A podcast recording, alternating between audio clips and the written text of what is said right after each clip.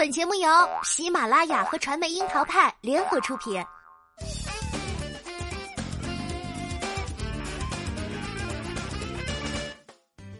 樱桃砍八卦，八卦也要正能量。Hello，大家好，我是小樱桃钓儿。今天我们这期节目继续来说港姐。其实呢，在走过一九七九到一九九一年这十二年的赤金时代后，这个比赛随着香港影视业的下滑，家人们也不再都能转身即通星途，贵公子们更是在星光黯淡时悉数离场。星途多舛，资本离场，港姐从上世纪九十年代末开始频繁以最丑港姐榜单年年抢镜，向海兰、徐子珊、胡杏儿都曾上榜。被 diss 的最狠的要数2007年的冠军张嘉尔，2017年夺魁的雷庄儿也因龅牙被认为是颜值的不足，而滑坡的不仅仅是佳丽的颜值，关注度还包括获奖选手后续的发展都难以再现往日辉煌。港姐示威的背后隐藏着香港影视业衰退的大势所趋，让人不由得感叹一声：风流总被雨打风吹去。赤金时代的美人如云，明艳照人的李嘉欣，灵动过人的张曼玉，性感明媚的钟楚红，靓丽灵动的袁咏仪，各有各的美态。可是呢，到了九十年代初，港姐中最具话题性的不再是谁最美，反倒是选手颜值年年刷新底线，成为了热议的焦点。从海选到总决赛，这条线能够贯穿始终。一九九八年，向海兰夺冠就引来了不少质疑。不少观众认为她存在斜拔子脸、溜肩等明显缺陷，将一顶最丑港姐的帽子扣在她的头上。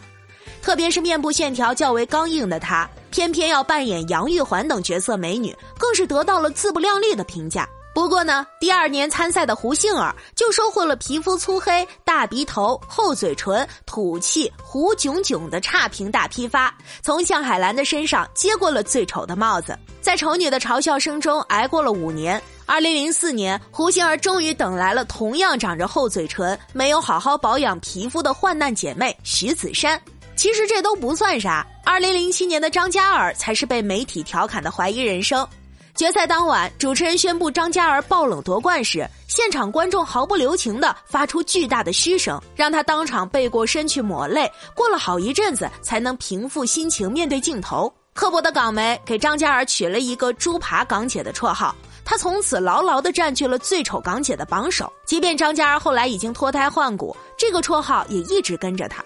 他否认使用了技术手段去提升颜值，但是外界的争议不散，可能也跟他的实力与荣誉不相称，还不肯面对现实有一定的关系。而和张嘉尔想方设法变美不同，二零一七年夺冠的雷庄儿毫不介意外界对他龅牙的评价，别提捏脸整牙了。他把在任港姐可谈恋爱但不可被拍到的不成文规定也不当一回事儿，素颜出街和男友当街拥抱都不在话下，活得相当的放飞。虽然颜值逐年走低，但是港姐选举从来不缺话题。毕竟能搞事儿的妹子实在是太多了。一九九三年进入港姐五强，还拿了个最美丽乡中人大奖的陈妙英，当时是号称湾仔之虎陈耀星的女朋友。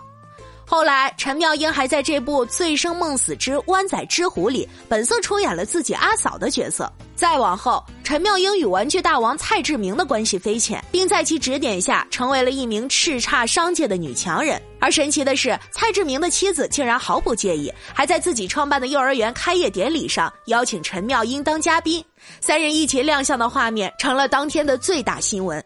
而和陈妙英同届的塑胶白富美郭可盈，也是一位有故事的女同学。盛传某位已婚知名男歌手，同时还是她的护花使者。而她的老公林文龙也省吃俭用为一位董小姐购房提供了资金支持，夫妻俩过得各自开花。传言纷飞中，郭可盈、林文龙携手召开记者会，让人感慨他们还真是互信互谅的小伙伴。而那些浪漫插曲，也只能惆怅旧欢皆如梦，早经消散莫再寻了。到了一九九七年，一出和夫妻互绿刺激程度不相上下的冠亚争夫战，在港姐选举进入总决赛时上演了。比赛期间，亚军李明慧爆出与赛事赞助商乌有正相恋，不料半路被冠军翁佳慧截胡。李明慧气得上电视哭诉，闹得满城风雨。一九九九年，翁佳慧嫁给乌有正后，退圈当阔太相夫教子，李明慧则黯然神隐。而原本不受重视的这届季军佘诗曼，则站在冠亚军扯头花抢老公的戏码外，成为了 TVB 力捧的对象。前后辈港姐的感情线闭环，在佘诗曼这里也得到了传承。她和张智霖连续合作了《十月初五的月光》《跑马地的月光》《月满抱膝环》《西关大少》等影视作品。尤其是祝君好和初哥哥这对小情人，成了无数观众心头的白月光。但是当时张智霖和袁咏仪早已是公开的情侣，传言袁咏仪十分忌惮佘诗曼、张智霖的戏内 CP 向现实蔓延，曾跑到剧组监场。虽然袁咏仪在访谈中否认过此事，但两人的合作中断了十多年，也确实是事实。直到二零一五年十月初五搬上大荧幕，佘诗曼、张智霖再续前缘。二零一八年老拍档续摊儿，三人终于首度同框，关系破冰。人靓声嗲的佘诗曼，桃花其实是很旺的，合作过罗嘉良、郭晋安、陈浩民、马德钟、丁子高、吴卓羲、林峰、陈豪、郑嘉颖、苗侨伟等搭档，悉数出现在他的绯闻男友名单上。只不过他承认过的，也只有陈浩民和郑嘉颖。港姐出身的她，其实也是富豪们热衷的目标。刚出道时，佘诗曼与牙医名流李念伟交往过，只是两人的年龄差距较大。对方一心想成家，而事业才刚起步的阿佘还没有安定下来的想法，聚少离多，友好分手。二零一一年前后，佘诗曼被拍到和经营首代生意的严姓精英约会，一度盛传好事将近，但最终还是无疾而终了。佘诗曼之后的港姐，除了郭羡妮、杨思琦，还算翻腾起一些浪花，其他的呢，只是小猫几只。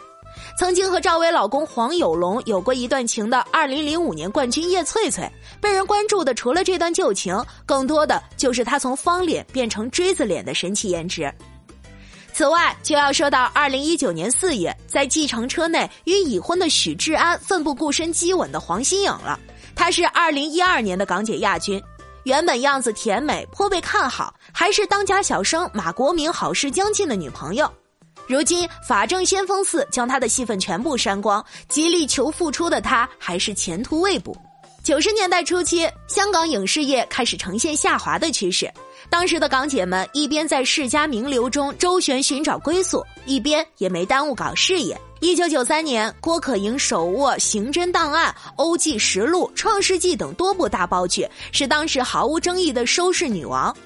次年，张可颐同样三甲不入，但是早在一九八九年就登上大荧幕的她，神态冷清孤傲，是继陈慧珊之后难得的 OL 代言人和青衣担当。只是呢，TVB 向来偏爱俏丽甜美的花旦，三年后窜起的新秀佘诗曼显然比张可颐更受重用，而早年的阿佘演技稚嫩，台词功底更是被嘲像是鸡仔声。好不容易拿到九五至尊单正女一号的机会，张可颐在二零零三年 TVB 台庆力压佘诗曼夺走了当年的视后，在台上一句“阿佘明年要勤力点”的感言，满满都是要搞事情的味道。佘诗曼没有当场翻脸，但是在台庆后的活动上，她侧过身子和郭可盈、郭羡妮聊得热火朝天，留给另一侧的前辈张可颐只是一个后脑勺而已。此后的张可颐表示，公开场合交头接耳是很没有礼貌的行为。花旦们的 battle 被善于借势的 TVB 带入了剧集，在宫斗剧鼻祖《金枝欲孽》里，这两位虽然鲜少正面交锋，但是隔着玉莹的隔空修罗，在不动声色里也是招招凶险。三年后，佘诗曼终于以一座事后奖杯证明了自己一直都很勤奋。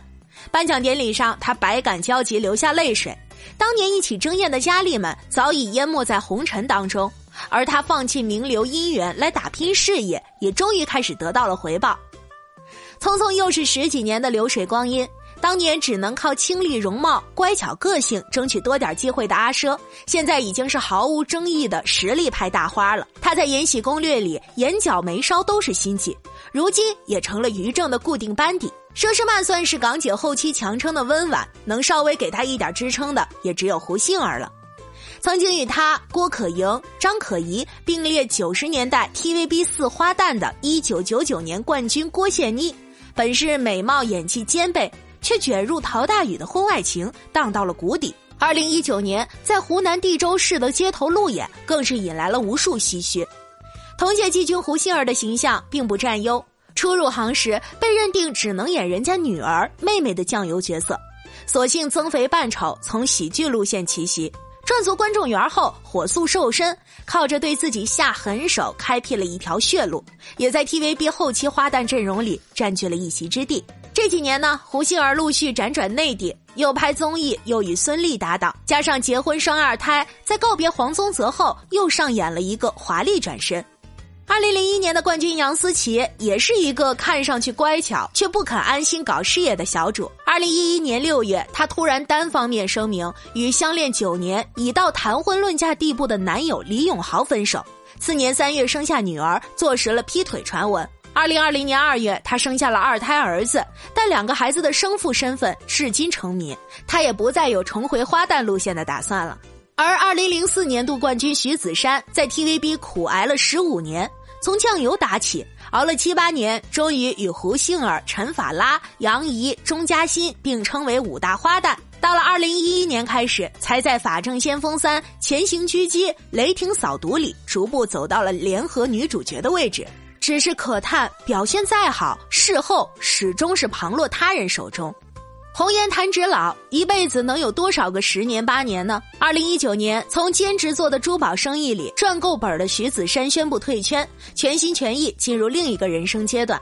钟楚红、张曼玉沈隐，赵雅芝、袁咏仪、蔡少芬、佘诗曼、胡杏儿相继进军内地影视圈。陈茵娓、陈凯琳相继嫁给陈豪、郑嘉颖这些事业地位稳固的同行，回归家庭。当年港姐撑起香港影视业半边天的盛况早已不复存在。举办了四十七届的港姐赛事，记录了近半个世纪的湘江风流，也见证了香港影视业的繁荣与萧条。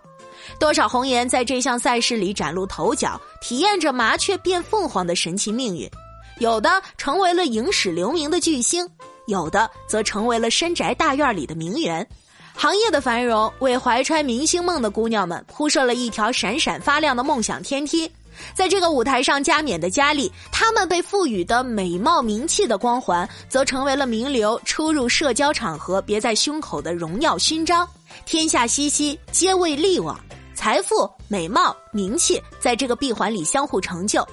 但随着香港的影视行业已经达到了一个高饱和状态，新人还在不断的涌入，可是机会的风口却已经收紧了。原本只要进入港姐总决赛十二强就有机会签约 TVB 成为艺人出道，到后来则是绝大多数人都要打长期酱油才有可能被看见。甚至连三甲都得不到好的出路，而时至今日，港姐选举将灰姑娘点化成金光闪闪小公主的魔力。随着香港影视业的萧条，大亨们也从烈焰狙击的围场中纷纷离席。都说富豪爱美人，其实啊，他们爱的只是牌面而已。这也导致这几年的港姐里，大多人要么把参加这场选秀当成一个青春纪念册留下倩影，比完赛该干嘛干嘛。要么把参赛当入进入演艺界的敲门砖，不介意苦挨数年，从路人甲做起。想要实现圈层跃升、命运逆转的参选港姐，或许还不如埋头读书，或是研究怎么当网红靠谱呢。港姐从传奇回归平凡，二零二零年则是按下了暂停键。也许这样也是这段传奇最好的一个落点吧。